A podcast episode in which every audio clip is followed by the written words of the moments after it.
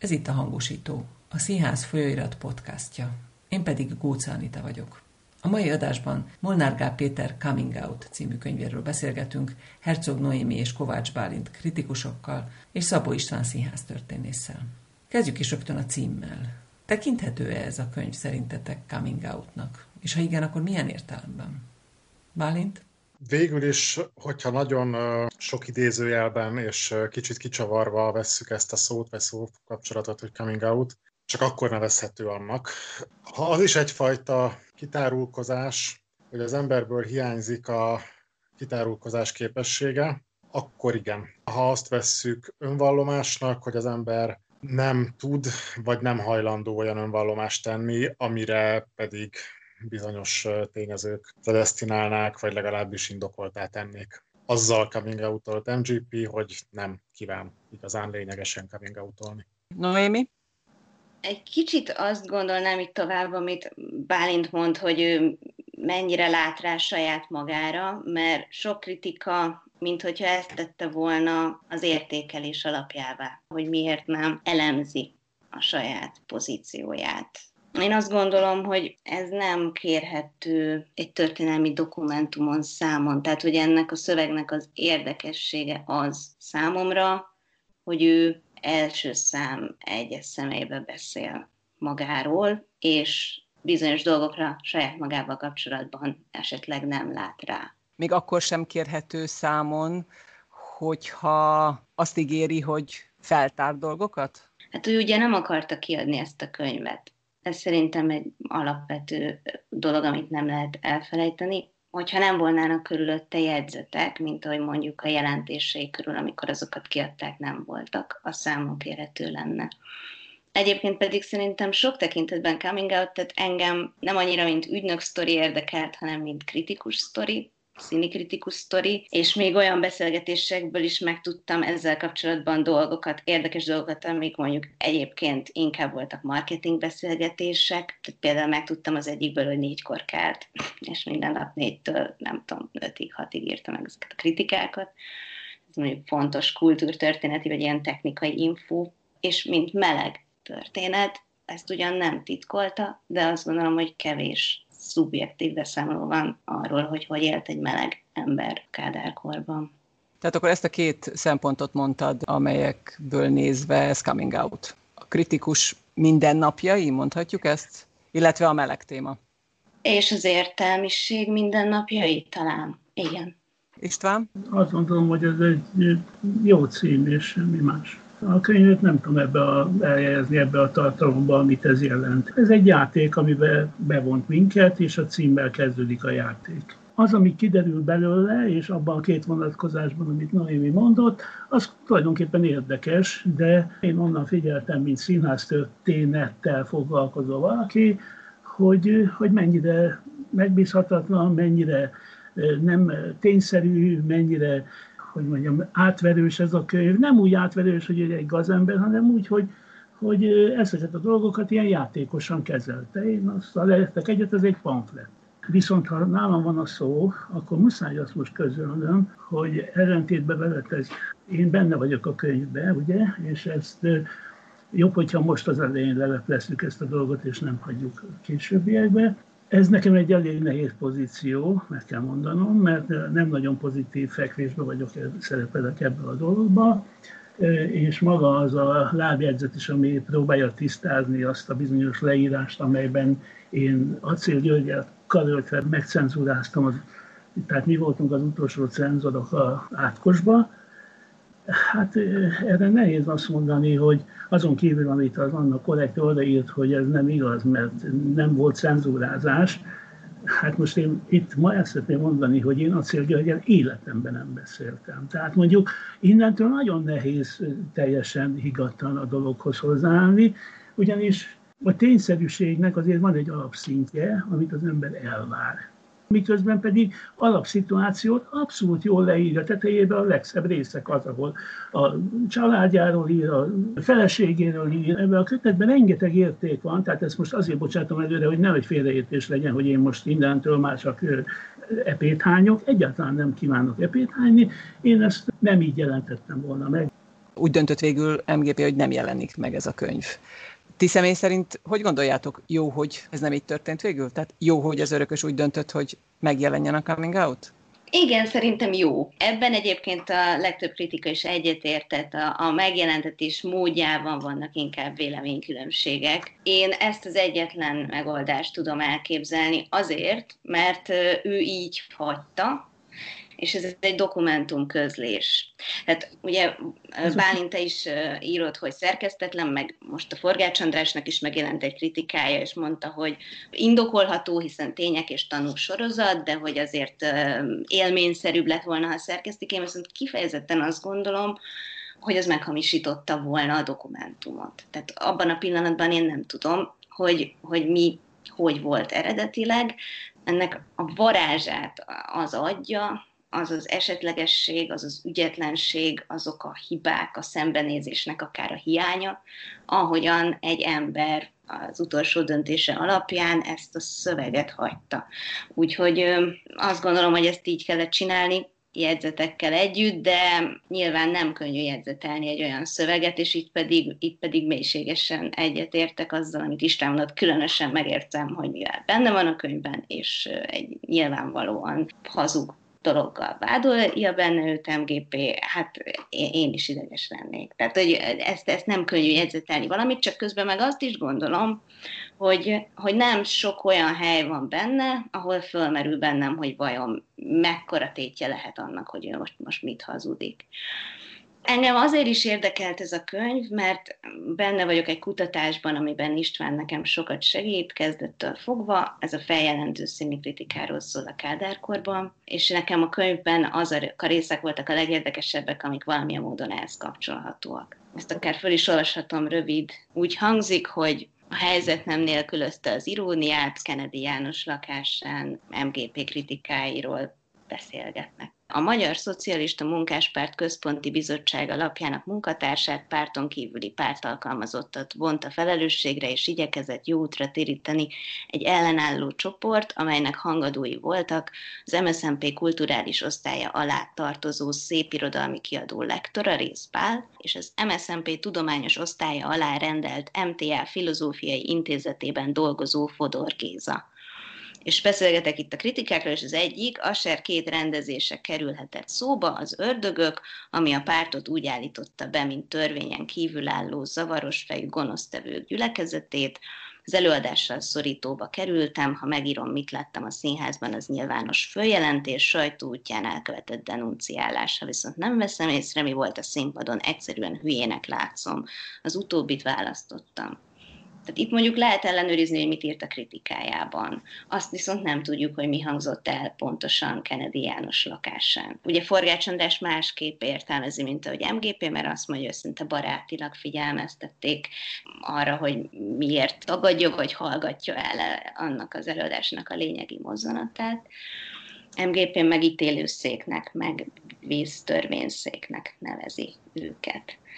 És akkor erről gondolom azt, hogy nem tudom, hogy ott konkrétan mi történt, viszont elég sok olyan példát találtunk ebből a korszakból, ahol fölmerül kritikusokkal kapcsolatban, hogy feljelentettek valakit, például azért, mert nem ezt a stratégiát követték, mint amit itt MGP követett, és akkor azon gondolkozom, hogy mi lehetett az a probléma, amit mondjuk itt az ördögökkel kapcsolatban fölvetnek, mondjuk pont az a rész Pál, aki 1975-ben Szilágyi Ákos vörös pamfletéről meg azt gondolja, hogy miért kellett feljelentő kritikát írni, vagy nyilván nem gondolja, hogy Szilágyi Ákos feljelentő kritikát írt, de azt gondolja, hogy nagyon rossz olvasatot kapott ez a cikk. Pont azért, mert ellenkezőleg jár el, mint ahogy itt MGP jár el. Tehát, hogy mi lehetett volna itt a jó megoldás?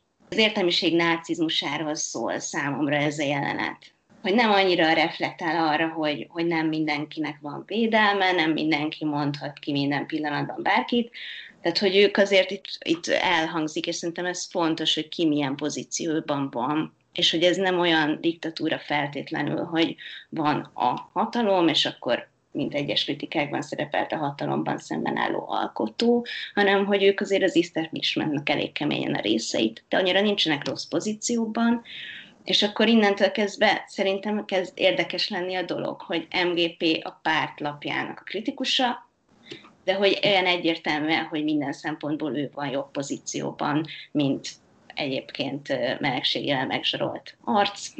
Tehát, hogy, hogy egyáltalán nem olyan egyértelmű nekem, hogy itt hogy van a hierarchia, és hogy neki mit kellett volna ebben a helyzetben pontosan tenni, és hogy mennyire reflektálnak mondjuk informális előnyeikre azok a, az értelmiségi emberek, akik, akik számon kérik a másikon a hősiesebb viselkedést. Térjünk még oda-vissza, hogy jó ötlet volt-e kiadni ezt a könyvet? Én ezzel kapcsolatban egy picit talán radikális álláspontot képviselek olyan értelemben, hogy, hogy engem ez az egész annyira nem érdekel. Tehát én azt gondolom, hogy, hogy persze mindig ez az első, ami elhangzik, hogy de hát ki se akarta adni.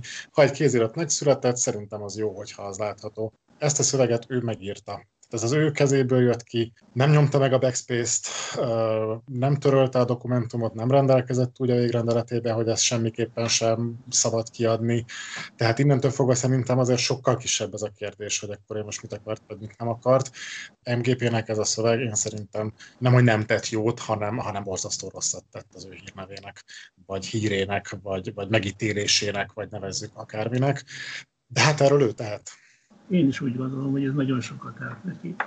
De visszatérve, egyrészt azért, hogy elhangzott a szó, hogy hazudik, ezt én nem használom, ez nem igaz, ő nem hazudik. Rosszul emlékszik, van, amikor kitalál dolgokat, hihetetlen fantázia van, egy poén eladja az egész családot, tehát ez, ez nem hazugság, itt nem egy felépített dolog, ő így emlékszik, és ez nem hazugság. Nagyon nem értek egyet Noémivel. Ez egy olyan kézirat, ami minden író ember után marad egy csomó. És azokat a kritikai kiadások szokták, ezt szép irodalomban megjelentetni. Ez egy határeset, MGP se ugyanezt mondta, mert a reakciója ez volt, ő se megjelentetésre írta, hanem magának írta, mert a dolgot neki fel kellett oldani. Ez a szabad ötletek jegyzéke. Az is egy határeset volt, emlékezzünk vissza, hát bár a fiatalok erről nem emlékeznek, hogy micsoda viták. De az is megjelent hogy így van, hogy meg szabad-e jelentetni. Ezzel a ponttal azért vitatkoznék, mert mielőtt írtam róla, én is visszakerestem az akkori híreket. Nyilván nem tudhatom, hogy halál előtt mi volt a végső álláspontja, de az tény, hogy volt olyan pillanat, amikor ő azt mondta, hogy ő ezt a kötetet azért írta, hogy kiadja. Sőt, hát azt is nyilatkozza, hogy már szerkesztjük 500 ezer karakter, és a kiadóval már dolgozunk a kiadáson. De ez most mind lényegtelen. Azt gondolom, a lényeg inkább az a kérdés, hogy ez a kutatóknak való. Én azt gondolom, hogy nem lett volna semmifajta disznóság, hogyha ebből szerkesztenek egy jó könyvet. Ugyanis össze-vissza van, ismétlődnek a mondatok, méltatlan Molnár Gál Péterhez, hogy ő tettes társá válik a maga nimbuszának a lerombolásában. Nagyon jó részek vannak ebbe, élvezettel olvastam. Hát hiszen ha valamit tud, vagy tudott, az az írás. Hát én, én ezt a stílus nagyon szeretem. Sokakkal ellentétben én úgy gondolom, hogy tele van olyan szövegekkel, amiket ő is tudja, hogy nem lehet komolyan venni. És akkor, amikor Lakos Anna lábjegyzeteli, hogy azt nem Majakovszki írta, hanem József Attila, akkor egy óriási téved. Mert nem igaz, hogy Molnár Gál Péter azt mondta, hogy azt Majakovszki írta, hanem abban a mondatban pontosan, vagy idézetben pontosan az a szó, nem tapad, hanem simult a haj, ugye, az kifejezi azt, hogy ez egy negatív kontextusba helyezett vendégszöveg, amelyet ha valaki ne, elolvassa, akkor mosolyog rajta, én is szoktam ilyet mondani, hogy lenni vagy nem lenni, ahogy ezt Racine írta a döglött aknákba. És akkor mond az ember egy ilyet, ezt nem lehet lábjegyzetelni. Ha ezt lábjegyzeteli valaki, akkor méltatlan. Azt mondják, hogy én tiszta hülye vagyok, mert nem tudom, hogy nem Racine írta, és hogy nem a döglött aknákba. Világos, de egy könyv esetében akkor ezt hogy lehetett volna feloldani? Sehogy. Ez például tök felesleges. Hát nem kell mindent feloldani. Itt mindig a színházról beszélünk. Én azt szeretném mondani, hogy tessék elővenni a régi újságokat, és elolvasni, hogy milyen remek filmkritikákat ír, elolvasni, hogy milyen beszámolókat ír a Kazak Művész Együttes budapesti vendégjátékáról, és akármiről. Elképesztő jó dolgokat ír, mert hihetetlen éles szemű, hihetetlen az összefüggéseket jól látó, a tényeket egy kicsit szabadon kezelő, na ezt megengedem, hát ez belefér, egy, itt végül is nem doktori disszertáció, újságcikkekről van szó. Most, hogy ezt így mondod, azért nekem ez is egy fontos kérdés, hogy belefér? Tehát lehet egy hivatkozási alapnak tekintett kritikus, bevallottan elfogult elfogultságait a kritikákban is jelző szerző, a minta, a bálványa példa. Belefér Én a kérdésedre csak egy szóval válaszolok. Lehet? Én szerintem lehet az is többnyire minden kritikában szerepel, hogy lehet olvasni ügynök beszámolóként, vagy hát ügynök coming outként, lehet magánéleti önéletrajzként, és lehet a, a korszakról alkotott rajzként, sőt a legtöbben azt írták, ha jól emlékszem a kritikákban, hogy egyébként ez a korszak rajz, ez mennyire jó. Én viszont ezzel nem értek egyet, ugyanis szerintem valamitől igazán egyik sem működik. Tehát lehet, akkor itt megint akár visszatérhetünk ahhoz, hogy lehet, hogy ezért nem akartak kiadni, de hogy én azt éreztem az olvasás közben, hogy, hogy tényleg a sok bába közt elvész a gyerek, hogy se ennek nem jó, se annak nem jó. És amennyiben az lenne, hogy, hogy én is azt gondolnám, hogy ez tényleg egy remek korrajz, amiből olvasható az előző rendszerben való újságírói működés, acérelvtársnak a, a, a, a működési módja, a népszabadság belső ügyei, stb., akkor nyilván azt mondanám, hogy nem igazán fér bele a pontatlanság, hiszen akkor ez egy korrajz lenne, de azt gondolom, hogy nem igazán olvasható ki belőle legfeljebb egy-egy mondatban, egy-egy fejezet, egy-egy bekezdésében és aztán átugrunk valami másra, elmegy a fókusz, bekerül egy olyan szövegrész, amiről konkrétan nem is értem, hogy egyáltalán hogy kerül oda, vagy most mit akart ezzel mondani. Jó, de azért én még odahoz a kérdéshez mindig visszamennék, hogy, és ez nyilván részben kapcsolódik MGP-hez, és jelentős részben a mához is, hogy lehet-e kritikus doyen az, aki, aki bevallottan elfogult, elfogultságait a kritikáiban hangoztató, Igen. mondjuk a tényeket annyira nem komolyan vevő, ez nekem egy nagyon-nagyon érdekes kérdésem volt, amióta az eszemet tudom, vagy hát amióta a, a kritikus szakmához bármiféle, akár csak érdeklődési közöm is van. Én ahhoz képest nagyon fiatal vagyok, tehát én, én MGP-ről úgymond lemaradtam, tehát én, én az ő írásainak már csak az utolsó pár évét kaptam el, amiről azt hiszem, hogy talán konszenzusként megállapítható, hogy azért az már nem a fénykora volt. Ennél fogva én mindig nagyon-nagyon meglepetten álltam hát tulajdonképpen pontosan ez előtt a jelenség előtt, amit mondasz, hogy nekem minden újságíró iskolában, minden kritikus kurzuson, minden színházzal kapcsolatos beszélgetésen a nulladik pont, a legelső fundamentum az volt, hogy egy kritikus nem lehet elfogult. Hogyha ezt a nulladik pontot nem tudjuk teljesíteni, akkor, akkor menjünk a pályáról, akkor itt nekünk semmi keresni valónk, akkor mindent rosszul csinálunk úgy, ahogy vagyunk. Majd jön MGP, akiről mindenki azt mondja, hogy hát igen, igen, ő volt a legnagyobb, nála jobban senki nem csinálta ezt a műfajt. Hát igen, igen, ezt. Nem akarok ítélkezni, hanem tényleg szó szerint mondom, nem gúnyal, hogy, hogy ez bennem mindig egy hatalmas nagy kérdőjelet hagyott, hogy akkor ez most hogy van. Miért lehet az, hogy, hogy valakire azt mondjuk, hogy nagyszerű kritikus, de és akkor körülírjuk azt, amiről megtanultuk, hogy de az kizárja azt, hogy nagyszerű kritikus legyen. Ez egy nagyon jogos kérdés, de nem tudok válaszolni. Mondod, hogy nem működik egyikként se a könyv, amik, amik így elhangoznak, hogy milyen szempontból lehet érdekes. Nekem az jutott eszembe, hogy volt a Kelemen Kristófnak egy előadása, amin így számon kérték, hogy miért nem ült egy, egy, egy javaslatot arra, hogy hogyan, hogyan kéne ezt jobban csinálni most mindegy, hogy miről szólt az előadás, de hogy pont ettől nem volt didaktikus. Most nyilván ez nem egy műalkotás, és én sem tudom, hogy mi ennek a könyvnek a műfaja.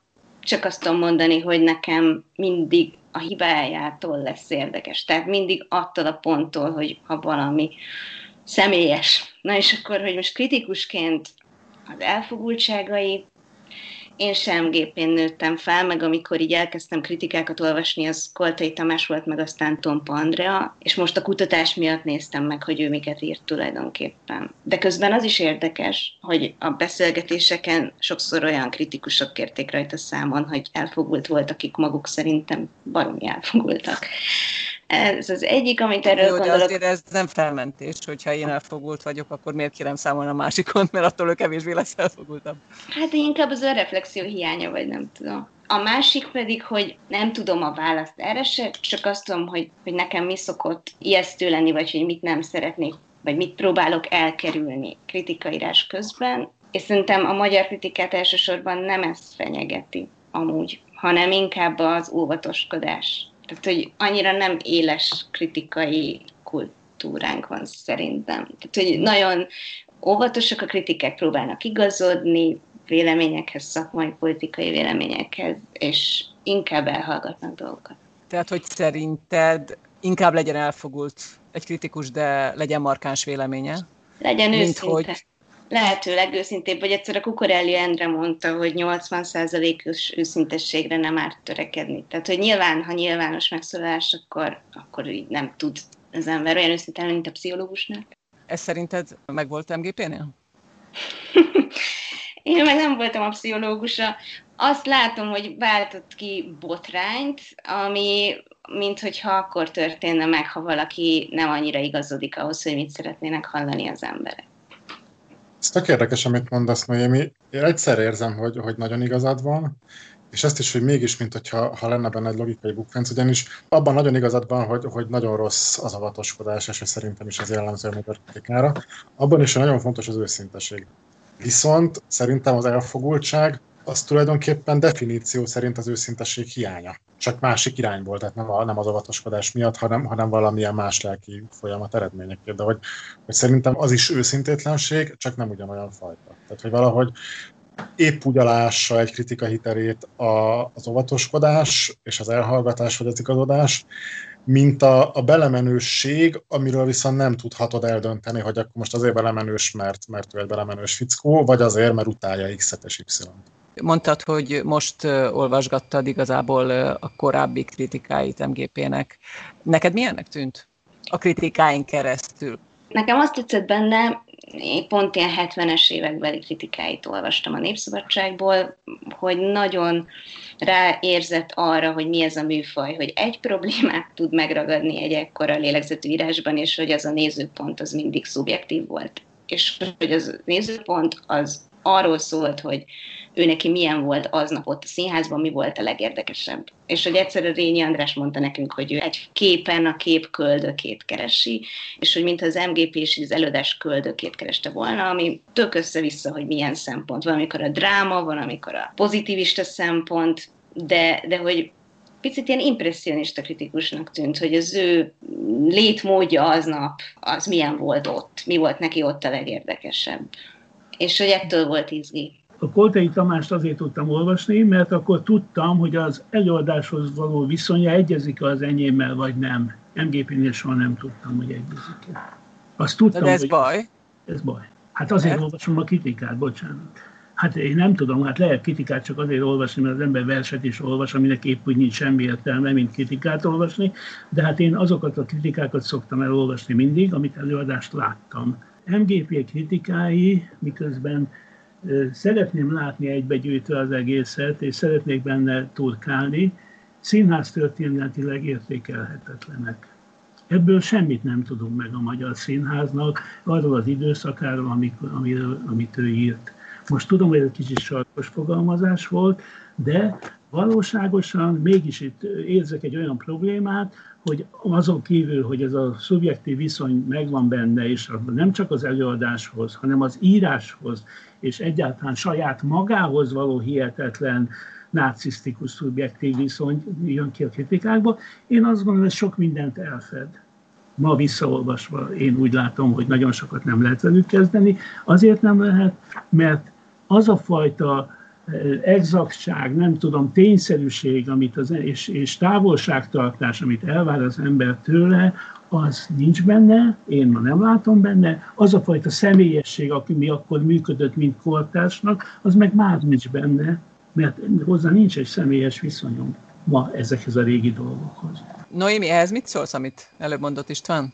Te, aki most olvasod a, a mából, és uh, ugye fiatalabbként nincs meg azért az a személyes emlékezeted egyszerűen a korodnál fogva. Nekem a botránykavarás a vonzó, az egy erőkifejtés, hogy most így neki duráljam magam a kritikáit elolvasni, mert azt hiszem, hogy ez egy jelen idejű műfaj, hogy az ember azokat követi, akikhez tényleg van valami személyes viszonyuk. Viszont az, hogy nem lehet megismerni a korabeli színházat a kritikáiból, az azért is érdekes, mert pont Istvánon keresztül csináltunk egy, tehát ő, ő vezette azt a kutatást, ami kritikus kutatás volt. És abban volt egy olyan kérdés, hogy a, ki a kritikusok példaképe és Kosztolányi magasan nyert. Annak ellenére, hogy szerintem egyáltalán nem lehet Kosztolányi hatását a mai kritikán kimutatni. Meg gondolom az ő, tehát az ő kritikáiból sem nagyon rajzolódik ki számomra, hogy milyen volt akkor a színház, De inkább jó, ő maga. Kosztolányi még MGP-nél is jobban írt, ez csak úgy zárójel. és jobban fönnmaradt, mint mondjuk az, akinek esetleg kirajzolódik. A másik, hogy ami meg esetleg mégis összekötheti koltaival, ez csak egy ilyen benyomás vagy, vagy vélekedés, nem biztos, hogy igaz, hogy a koltai tudom, hogy alkotásként gondolt a kritikára. És szerintem az MGP is van egy ilyen érzésem. Pont emiatt az impressionista jelleg miatt. Csak a koltainál ez kiegészült esetleg még mással is. De egyébként szerintem az MGP-nél is, tehát mondjuk például a jelentéseit olvasom, nagyon érdekesek ilyen szempontból, akkor nagyon izgalmas kritikai felvetései vannak a korabeli színházra nézve, hogy mondjuk hogy hiányzik a rendezők társadalmi mondani valója például. Abból úgy érzem, megismertem valamit a korabeli színházról. Van egy ilyen kötet, itt mutatom, biztos, hogy olvastátok, ez a Hogyan csináljunk rossz színházat, ez 94-es, és ez a 90-es évek, ez azért, mivel én akkor hivatalból minden színházban mindig ott kellett, hogy legyek, ugye ebbe a kritikák, amiket ír, az írások, azok nagy részt a kritikába, a mozgóvilágba jelentek meg, nagyobb szövegek voltak, nem napilap kritikák, hanem hát mutatványok, én most ezt a szót használom és nagyon hatásos mutatványa. És ebből sem áll össze a 90-es évek színháza? Én azt gondolom, hogy nem. Itt van egy írás a Otellóról, alcím, homoszexuális volt a Velencei Mór. Szerintem egy nagyon jó kérdés, nagyon szépen ki van fejtve egy csomó minden, de ez csak az apropója egy konkrét Otello előadás, tehát mindig nála volt egy apropó, és abból kinyílt egy világ és akkor a fejtegetés elment számos irányba, és ott kezd az legveszélyesé válni, amikor az ember lát egy hivatkozást, és akkor azt mondja, hogy de hát biztos, hogy Kárpátia Aurél kihúzta a félvizet? Hát nem húzta ki. Biztos, hogy így. És akkor onnantól kezdve a hitelességnek van egy olyan foka, amit az ember akkor már nehezen tud elfogadni, mert miért higgyem el erről a kötetről, amiről beszélünk, a legrosszabb része az anekdóta gyűjtemény. A színházi anekdótáknál nem utálok semmit jobban. Nem azért, mert nem frappánsak, nem azért, mert nem fejeznek ki bizonyos dolgokat, hanem azért, mert színház történeti szempontból nincs semmi relevanciájuk. Ez tele van ilyen történetekkel, egy része, amivel én olyan hülye voltam, hogy elkezdtem komolyan venni. És akkor egy idő után azt mondtam, hogy te most jó belementél a csőbe, mert hát ő se vette komolyan. Nem így történt, hát éveket téved, hát lazán kezel, azt mondja, hogy ezután az történt, csak közben eltelt hat év. Hát ezután a hat év alatt mi történt? Szóval elképesztően pongyola a dolog, ami, amit az ember akkor azt mondja, hogy hát akkor, akkor melyik szavát higgyem el? És akkor egyáltalán minek olvassam az egészet? Melyik az a pont, ahol ennek olyan nagyon nagy tétje van a könyvben?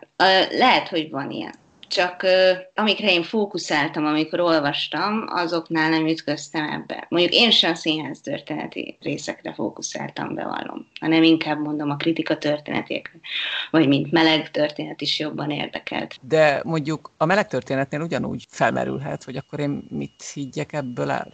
Milyen viszonyban van az, amit ő leír, azzal, amit akár megélt akkor? Ez egy embernek az utólagos visszaemlékezése, és ennyiben ez benne van, csak azt nem gondolom, hogy neki érdekében állt volna azon torzítani, hogy milyen volt melegnek lenni, mert nem érződik szerintem ezen a beszélt módon az, hogy akár hősnek akarná magát láttatni, akár súlyosabbnak akarná ezt mutatni, és ezzel együtt is éppen eléggé súlyos, azt hiszem. Szerintem az a dolog a, a probléma, ami összefügg ezzel a megbízhatósággal, amire nem tudom a, a helyes magyar szót, de valamiféle érzelmi hitelesség.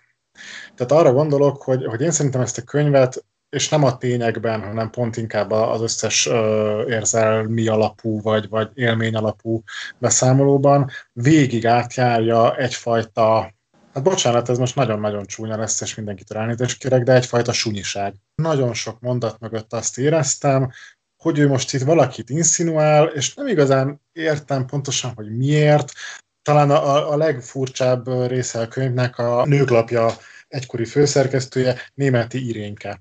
És szó lett fejezet arra, hogy hát, hát Irénke azért nem volt egy nagy kaponya, hát azért, azért nagyon hülye kis némike volt, és olvasom, hogy de, de most miért? miért? Miért, miért van ez benne, hogy, hogy valakiről, aki, akiről nem állítja azt MGP, hogy pályájának fontos alakja lett volna, vagy akár a magánéletének, miért olvasom én azt, hogy ez micsoda egy hülye volt?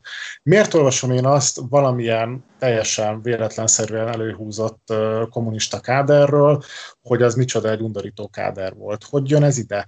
Miért olvasom olyan emberekről, akikről nem igazán ír tényeket, ilyen furcsa, és itt ezért használtam a sunyiság szót, ilyen furcsa insinuációszerű dolgokat, hogy aha, akkor biztos ő is valami besugóféle lehetett, vagy biztos ő is nagyon tisztességtelen volt.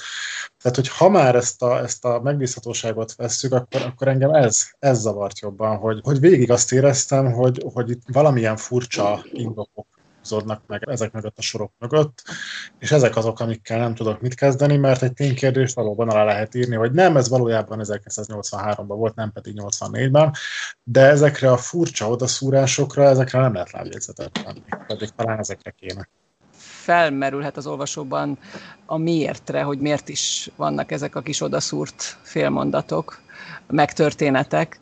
Az önfelmentés, talán ez egy egyedüli logikus válasz. Nyilván a német érén történetre nem passzol, de azért sok elemre igen. És azt hiszem, hogy azokban az olvasókban, akiknek rossz érzéseik vannak, mondjuk akár Bálintéhoz hasonlóan, leginkább emiatt vannak rossz érzéseik. És ennek szinte semmi köze tulajdonképpen magához az ügynök múlthoz, a lelepleződéshez. Nagyon-nagyon sokszor így úgy, én is kiírtam egy egész sort arra vonatkozóan, hogy ez az önfelmentés milyen formákban jelenik meg, és az úgy még, hogy mondjam, rosszabbul veszi ki magát, amikor az önfelmentés a másiknak a bántásával történik meg. Ezzel a könyvvel kapcsolatban nekem leginkább az volt a meghatározó érzésem, hogy egy, a saját hatalmával, többféle hatalomra gondolok, kapcsolataival, nem tudom, utazásaival kérkedő embert látok az egyik oldalon, a másik oldalon pedig ennek az áldozati létnek a különböző idézeteken keresztüli megjelenését.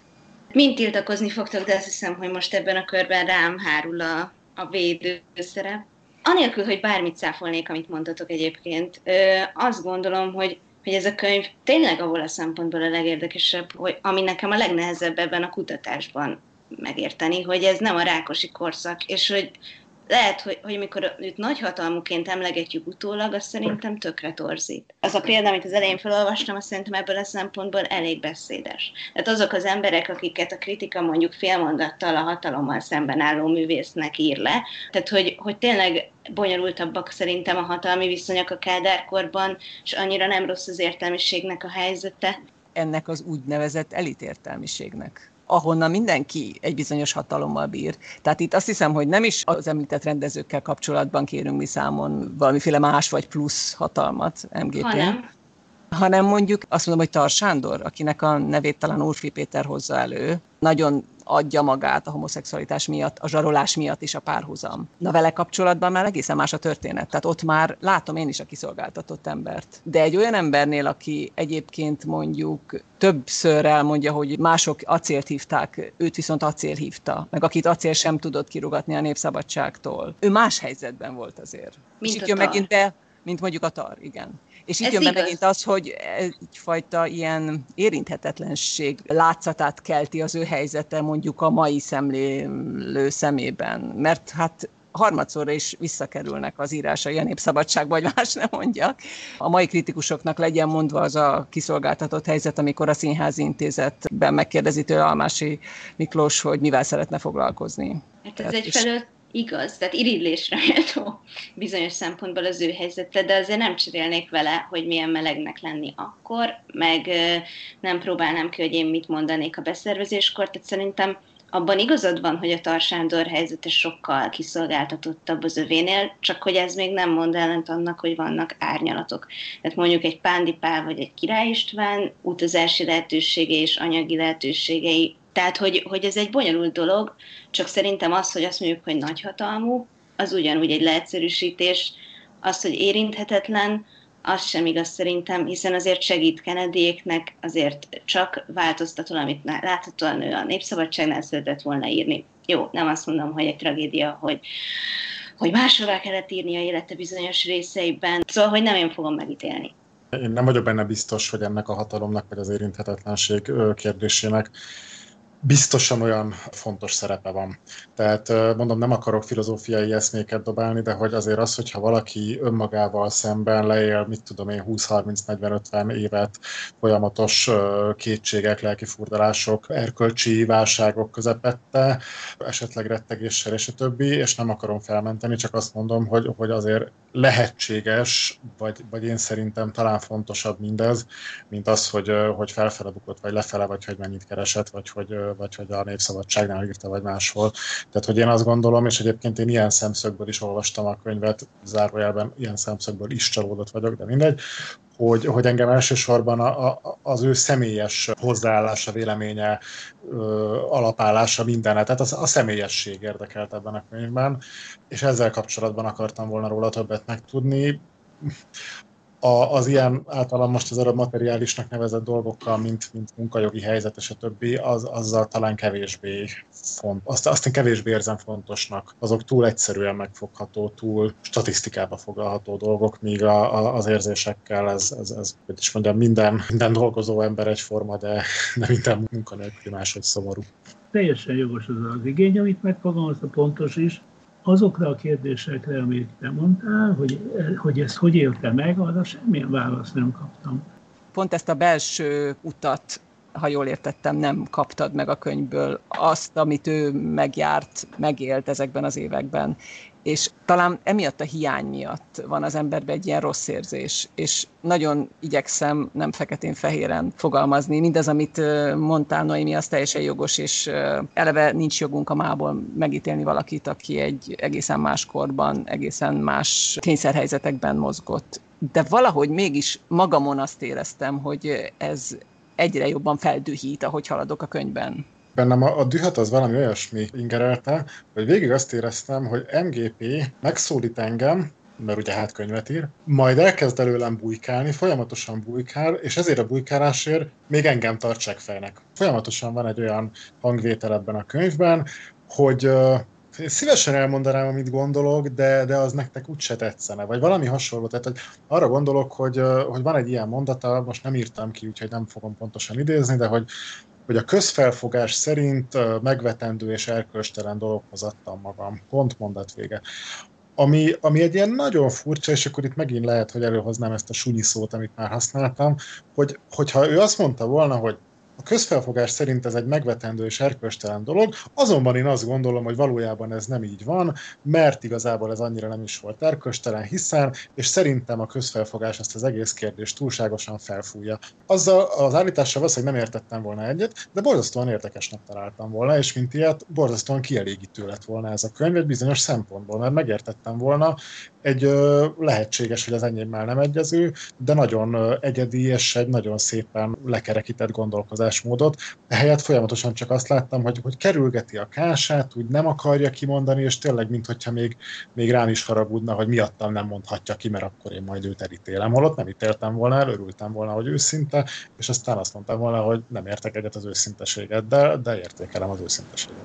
Szerintem ez az anyag arra kínálja magát, hogy valaki csináljon belőle valami művet, színházat például, mert szerintem tragikus. És azért érzem tragikusnak annak ellenére, hogy tele van humorral, mert hogy szerintem nem tudta volna így elmondani, ahogy, amit most, most hiányoz Bálint. És például azért nem, mert hogy nem járt pszichológushoz, mert hogy nem volt abban a korban ez egy olyan alap, mint ahogy ma, és szerintem ő erre képtelen lett volna, és biztos van olyan ember, aki, aki erre képes lett volna a helyében, de, de hogy szerintem ez pszichológus nélkül nehéz, és hogy még egy ok, ami miatt valahol megértem, bár szerintem is nagyon szerencsétlen, amit először válaszolt, hogy erre ez senkinek semmi köze, hogy miért írt alá, de azért az is van, hogy olyan emberek, nemrég TGM írt erről egy cikket, olyan emberek, akik így a nomenklatúra legfelsőbb részének voltak tagjai, volt miniszterelnök, nem azt mondom, hogy köztiszteletnek örvenek, mert nagyon sokan utálják, de azért nagyon sokan szeretik, és semmi összefüggés azzal, hogy ő milyen pozíciót töltött be, ezzel nincsen.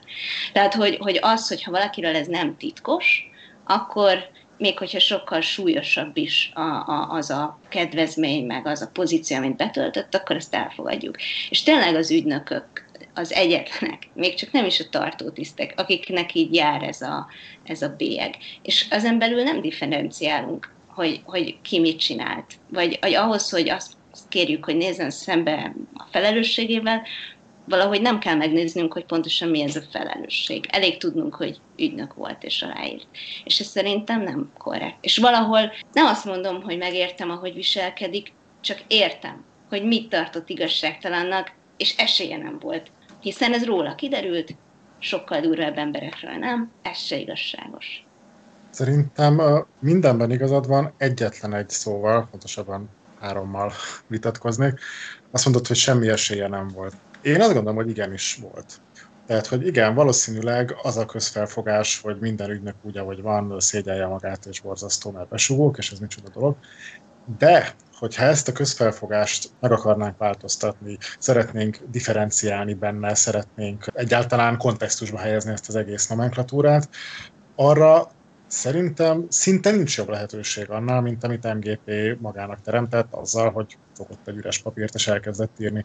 Tehát, hogyha ha nem kezdjük meg valamilyen módon a szembenézést, vagy az erről való őszinte beszédet, akár úgy, ahogy az előbb mondtam, és ahogy egyébként jogosan mondott, hogy a szexiológus nélkül szinte lehetetlen, akkor valóban nem fog változni, és akkor, akkor tulajdonképpen MGP magára ássa azt a földet, amit, amit éppen kiás, azt, azt magára szórja rögtön, hiszen, hiszen akkor, akkor csak ugyanazt a helyzetet betonozza be ő is. Úgy se tudom megváltoztatni, hogy ti engem egy szemétnek tartotok, akkor inkább meg se próbálom. Igen, csak hogy ezt valami pont rajta számon kérhetjük el, aki megpróbálta, meg utána nem adta ki. Egy tök más közegbe érkezett volna akkor ez a szöveg, ha kimeri adni. És nem hiszem, hogy volt esély a megértésre. Mint ahogy úgy tűnik, ma sincs ott a történet nekem, és azért ez nagyon érdekes tanulságokkal szolgál, ez az Orfeó történet, ugye, ami most már három variációban van meg. Van egy nyilvános emlékezés valamire, és van egy tanúvallomás szinkronban az eseményekkel.